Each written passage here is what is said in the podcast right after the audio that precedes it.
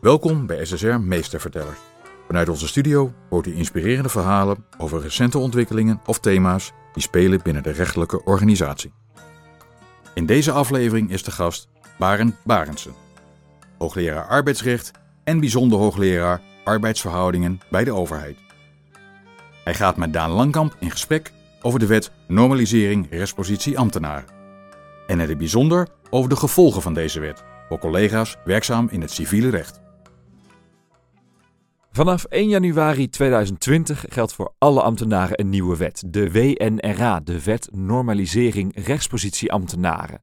En dat heeft voor elke ambtenaar gevolgen. Wat houdt deze nieuwe wet in? En misschien nog wel belangrijker, wat gaat dit concreet betekenen voor de mensen die ermee te maken krijgen in het civiele recht? Die vragen ga ik voorleggen aan Barend Barends, die zit hier tegenover mij. Barend, je bent bijzonder hoogleraar arbeidsverhoudingen bij de overheid en hoogleraar arbeidsrecht aan de Universiteit van Leiden. Um, jij weet dus alles over deze WNRA. En voor de goede orde, we gaan elkaar tutoyeren, hebben we van tevoren afgesproken. Um, wat is die WNRA? Kan je daar eens kort een uitleg over geven? Ja, wat is die WNRA? Die gaat ervoor zorgen dat een groot deel van het bestaande ambtenarenkorps in Nederland, zo'n 500.000 ambtenaren, een arbeidsovereenkomst gaan krijgen en onder het civiele recht komen te vallen. Het openbaar bestuur en het openbaar onderwijs, bij elkaar zo'n 500.000 ambtenaren, worden werknemer. Wat gaat er dan veranderen bestuursrechtelijk gezien? Nou, het bestuursrecht verdwijnt voor jou uit beeld. Omdat je aanstelling wordt vervangen door een contract, kom je onder het civiele arbeidsrecht te vallen en ook onder de uh, civiele arbeidsrechten, dus de kantonrechter, het gerechtshof en eventueel de Hoge Raad. De rechtsgang nu bij geschillen over je werkzaamheden is een andere. Ja, dus dit heeft veel consequenties voor de mensen die werkzaam zijn in, uh, in, uh, in het civiel recht. Die krijgen in één keer te maken met, met ambtenaren, die dus overkomen per 1 januari. Ja. Wat gaat er nou voor hen veranderen? Wat is voor hen de belangrijkste wijziging? Uh, nou, de belangrijkste wijziging is, ze krijgen er een, uh, een half miljoen klanten bij. En dan krijg je dus een nieuw type klanten uh, binnen ook. Dat is misschien nog wel de belangrijkste verandering. Ja, want, want nu in het civielrecht, die behandelen eigenlijk alle mensen die werkzaam zijn bij niet-overheidsgerelateerde bedrijven. Uh, zeg ik maar even. Dus de gewone werknemers van, uh, van commerciële bedrijven, uh, schoonmaakbedrijven tot horeca, tot you name it. Die krijgen straks ambtenaren erbij. Wat is, wat is het verschil met een ambtenaar ten opzichte van iemand die gewoon werkzaam is bij een commercieel bedrijf? Op zichzelf, grotere overheidsorganisaties die hebben iets andere cultuur dan grote commerciële bedrijven. Dus je krijgt andere types mens. Ja, en dat gaat zeker in het begin een verschil opleveren. Er zijn cultuurverschillen tussen grote overheidsorganisaties en uh, zeker kleine commerciële werkgevers, maar het is misschien niet het belangrijkste uh, waar je als uh, jurist in de rechtszaal mee te maken gaat krijgen. Maar ze nemen ook een ambtelijke erfenis mee. In hun ambtelijke verleden zijn er allerlei dingen besloten en geregeld en ze vielen onder de rechtspraak van andere instanties. Dus dingen die ze zo gewend zijn, zowel werkgevers als werknemers in de publieke sector, ja, die gaan ze voortzetten, wat het civiele recht ook bepalen mag. Dus dat gaat hier en daar tot botsingjes en interpretatieverschillen uh, leiden. Een uh, goed voorbeeld daarvan is het begrip ontslag op andere gronden. Dat betekent in de ambtelijke rechtspositieregelingen zoals die nu nog gelden iets totaal anders dan ontslag op andere gronden, de haaggrond bij uh, de civiele rechter. Dat is bij de civiele rechter voor heel exotische, extreme gevallen uh, gereserveerd, die niet met de beste wereld van de wil van de wereld niet onder een andere grond te brengen zijn. En in het bestuursrecht is dat andere grondenontslag wordt vaak gebruikt bij arbeidsconflicten. En het is best een veel gebruikte grond. Nou, dat uh, is dus een voorbeeld van een begrip dat de ambtenaren en hun werkgevers kennen. En dat gaat tot uh, ongelukjes leiden. Een aantal overheids-CAO's die op 1 januari 2020 in werking treden, uh, daar zie je dat ook al. Daar wordt een vergoeding geboden bij een andere grondenontslag. Ze bedoelen bij arbeidsconflicten, maar het staat er niet. En dat is dus een vraag waar de civiele rechter mee geconfronteerd gaat worden. Hoe moet ik die regels ambtelijk geïnspireerd met een ambtelijk verleden heel goed uit te leggen in het licht van de rechtspraak van de Centrale Raad van Beroep. Hoe moet ik dat uit gaan leggen? Dus je hebt 500.000 werknemers erbij. En in een groot aantal opzichten zijn het gewoon werknemers. Maar ze nemen ook wat extra's mee, in elk geval een verleden. En dat gaat zeker in de eerste paar jaar dat ambtenaren werknemers zijn geworden, ga je daar uh, ongelukjes en geschillen en interpretatiegeschillen over krijgen. Dus eigenlijk is het heel goed voor eh, mensen die werkzaam zijn in de civielrechtelijke wereld om te weten waar zij vandaan komen. Ja, je moet weten, je hoeft niet alle details van het, laten we zeggen, binnenkort afgeschafte ambtenarenrecht uh, te kennen. Maar je moet er wel op bedacht zijn dat een aantal dingen in het ambtenarenrecht technisch net iets anders werkt. Het komt vaak wel op hetzelfde neer aan het einde van de dag, maar het is allemaal net niet hetzelfde. Zelfs niet als een, dezelfde woorden worden gebruikt. Nee, precies. Die woorden hebben een andere betekenis. Dat kan in heel veel gevallen zo zijn, ja. Ja. Um, nou, we hebben, nou zeiden we het aan het begin al, eh, eh, een ambtenaar krijgt een contract per 1 januari 2020. Dat gaat in een flits over, geloof ik. Hè? Ja, in het jargon heet dat de Big Bang. De zittende ambtenaren, die 500.000, die krijgen op grond van de wet, wordt hun aanstelling vervangen door een arbeidsovereenkomst van rechtswegen. Er hoeft niks te worden getekend, er hoeft niet over te worden onderhandeld. Klokslag 12 uur, als het nieuwe jaar begint, dan hebben die 500.000 ambtenaren een arbeidsovereenkomst. Ja, dus in plaats van een aanstelling moeten, hebben ze nou een arbeidsovereenkomst waar ze dan ook niet voor getekend hebben. Nee, daar hebben ze niet uh, voor getekend. Krijgen, uh, krijgen ze daar nog, komen daar nog veel vragen over, denk je? Uh, er komen heel veel vragen over, omdat het iets geks heeft. Een contract, nou, je hoeft niet te tekenen, maar waar je zelfs geen ja op kunt zeggen. Je hoeft er zelfs niet eens op te knikken. Maar de wetgever heeft dat zo beslist. Nou, twee rechtvaardigingen. Eén, de inhoud van de afspraken verandert niet. En dan leidt het tot onnodige procedures en kosten om iedereen een contract aan te bieden. Overheidswerkgevers denken er overigens verschillend over.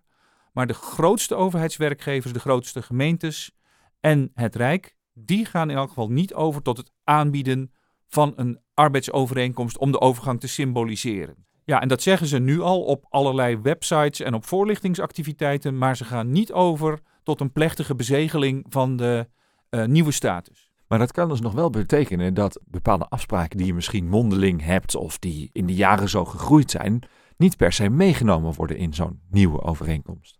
Nee, en daar kunnen geschillen over ontstaan. Uh, dat kan nu ook. Uh, ambtenaren kunnen ook zeggen, ja, eigenlijk werk ik 38 uur en ik ben maar voor 36 aangesteld. Daar procederen ze nu over, desnoods tot aan de Centrale Raad van Beroep. Dat soort vragen gaat de civiele rechter dus ook krijgen. Toezeggingen uit het verleden, hoe zijn die vertaald in de arbeidsovereenkomst? Ja, dat, uh, en misschien dat juist dat normaliseringsmoment van 1 januari uh, een aantal ambtenaren laat wakker schrikken, om toch nog een flauwe ambtenarengrap uh, te maken, om te kijken of hun nieuwe contract, dat dan virtueel bestaat, wel klopt. Ja, of dat eigenlijk hetzelfde is met de oude afspraken. Ja. ja. Um, nou blijft het begrip ambtenaar blijft wel bestaan, ook al worden ze eigenlijk werknemers. Um, waarom is dat? Uh, de redenering is, uh, heel die normaliseringswet gaat uit van de gedachte dat heel veel zaken niet, uh, dat het niet uitmaakt of je nou werknemer bent of ambtenaar eenzijdig aangesteld. Dat kan allemaal op basis van één regime worden geregeld. Het arbeidsovereenkomstenrecht, dat legt keurig netjes vast wat de plichten van werkenden zijn en ook hun rechten en ook hun ontslagbescherming. Dat is ook in de loop van de tijd al flink naar elkaar toegegroeid. Dat is één. En dan twee is, waarom dan toch nog iets speciaals? Het begrip ambtenaar, dat is omdat op die ambtenaren ook in 2020 en latere jaren een ambtenarenwet van toepassing blijft waarin een aantal extra eisen wordt gesteld aan werkers in de publieke sector. Een ambtseed, integriteit, om wat voorbeelden te noemen. Zou je ze eens kunnen vergelijken met een andere groep, met een andere beroepsgroep? Uh, nou, beroepsgroepen die je nu ook al in de commerciële wereld uh, tegenkomt, dat zijn werknemers met extra eisen. De werknemers plus, om ze zo te noemen. Advocaten in loondienst moeten zich ook houden aan de verplichtingen die de advocatenwet en hun beroep hen oplegt. Medici in loondienst hebben zich niet alleen te houden aan de plichten uit de arbeidsovereenkomst, maar ook aan de verplichtingen die voortvloeien uit de wet die specifiek voor medici is geschreven. Nou, En daar zou je geldt- en- ambtenaren mee kunnen vergelijken. Precies, en dat geldt dus straks ook voor ambtenaren. Die moeten zich dan ook houden aan de ambtenarenwet daarnaast. Ja, en daar zit dan een aantal extra verplichtingen in. Eh ambtseed afleggen, integriteit, regelingen over nevenfuncties. Nou, laten we zeggen, wat extra verplichtingen of wat zwaarder aangezet dan in regulier in de commerciële sector geldt. Ja, en houdt de ambtenaar zich niet aan die verplichtingen, ja, dan geldt gewoon het civiele ontslagrecht of het civiele sanctierecht om daar eh, gevolgen al of niet aan te verbinden. Ik kan me ook voorstellen dat het voor de mensen, civiele rechters, dat zij straks moeten kijken naar CAO. Hoe zit dat? De CAO, dat is een in- ingewikkelde kwestie, want ambtenaren hebben nu geen CAO's. Dat heet vaak wel zo. Telkens weer als de politie in gele hesjes op straat verschijnt, eh, staken ze om een nieuwe politie-CAO. En eigenlijk is dat geen CAO. Want net als een ambtenaar nu eenzijdig wordt aangesteld, worden ook de collectieve rechten eenzijdig vastgesteld door het bevoegd gezag. Daar gaan onderhandelingen met vakbonden aan vooraf. Dus het komt de facto wel neer op een CAO, maar het zit technisch iets anders. Maar omdat het eenzijdig wordt vastgesteld, bindt het alle ambtenaren. Omdat het een wettelijke status heeft. Maar dat Zo. verandert dan ook per 1 Dat verandert, want het worden echte CAO's. Daar onderhandelen vakbonden en werkgevers over. En dan is de vraag of een ambtenaar gebonden is aan een CAO, beantwoord je volgens het CAO-recht. Dus is er geïncorporeerd? Is er vakbondlidmaatschap? Is er algemeen verbindend verklaard? Is er het gebruik? Die vraag wordt in elk geval moeilijker dan dat die nu is. Want nu is het heel makkelijk. Je bent ambtenaar van de gemeente Epse.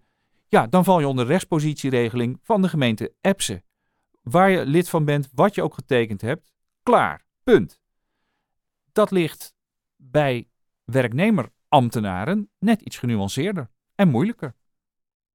Gaan daar veel discussies over plaatsvinden bij de, bij de civiele rechter? Gaat die dan, hè, moet hij daar dan op een... Ik kan me voorstellen dat hij ook zegt, ja, maar ik heb gewoon de WWZ. Daar kijk ik naar, daar houd ik me aan. Eh, en of iemand nou een ambtenaar is of niet, de, eh, diegene heeft zich daaraan te houden. De wettelijke basis is dus hetzelfde, hè? he- het ontslagrecht. Maar als je het hebt over de toepasselijkheid van een CAO, het zal niet tot honderden, duizenden geschillen leiden. Maar je zult wel eens een ambtenaar hebben die in zijn zevende tijdelijke contract zit straks. En dat mag dan van de CAO. Maar die ambtenaar gaat zeggen, maar dat mag niet van de wet. En ik ben niet gebonden aan de CAO en dan gaat de wet voor. Dat soort eh, rafelrandjes, eh, waar iemand aan een draadje wil trekken, dat ga je wel eh, krijgen. Niet en masse.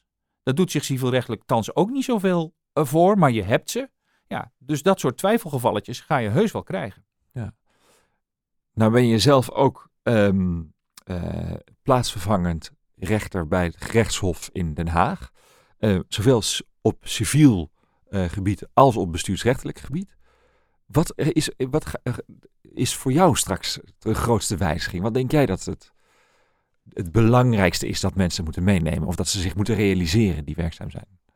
Ehm, nou, als rechter eh, ervaar ik zelf denk ik niet zo enorm veel verschil tussen de ambtenarenzaken die ik eh, heb gedaan bij de Centrale Raad van Beroep als de civiele zaken die ik bij het gerechtshof eh, heb gedaan. Het gaat onderliggend toch vaak om dezelfde soort issues, ook al is de techniek anders. Ik denk dat het als civiele rechter wel goed is om je ervan bewust te zijn dat die ambtenaren met een ambtelijke erfenis binnenkomen en met die ambtelijk extra regels uit de ambtenarenwet. Dus het worden gewone werknemers, maar wel met wat eh, bijzonderheden. En zeker in de eerste jaren, dus laten we zeggen tot 2025, eh, met mogelijk heel veel discussies over wat is er allemaal besloten, afgesproken, vastgelegd eh, voor eh, de normalisering en welke collectieve regelingen die niet in een CAO zijn omgezet, gelden nog steeds. Dat soort vragen ga je krijgen. Dus ja, ik noem het maar de ambtelijke erfenis. eh, in de hele ruime zin van het woord. Daar ga, daar ga je het ook over hebben in de cursus Zeker. van SSR. Hè, om juist ook mensen in het civiele recht daarop te attenderen. Wat ga je in die cursus doen? Kan je daar iets kort over zeggen?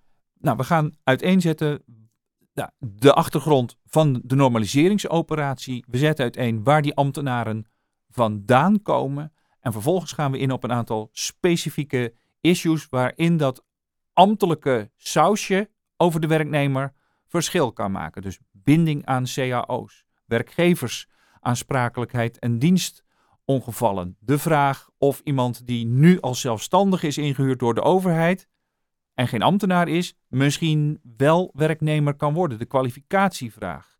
En een hele belangrijke, heel veel overgangsrechtelijke problemen rond mensen met tijdelijke aanstellingen die straks tijdelijke contracten krijgen en wat maakt het uit voor de uh, hoeveelheid. Maar we diepen dus, we geven wat achtergrond over ambtenaar, normaliseringswet. En dan uh, pikken we er een paar issues uit, zoals binding aan cao's en werkgeversaansprakelijkheid, waarvan wij denken, Paulien Sik en ik, uh, dat die gaan spelen.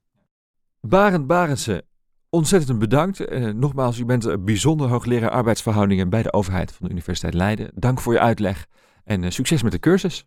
Heel graag gedaan. Dit was SSR Meestervertellers. Wilt u op de hoogte blijven? Abonneer je dan op onze podcast. Graag tot een volgende keer.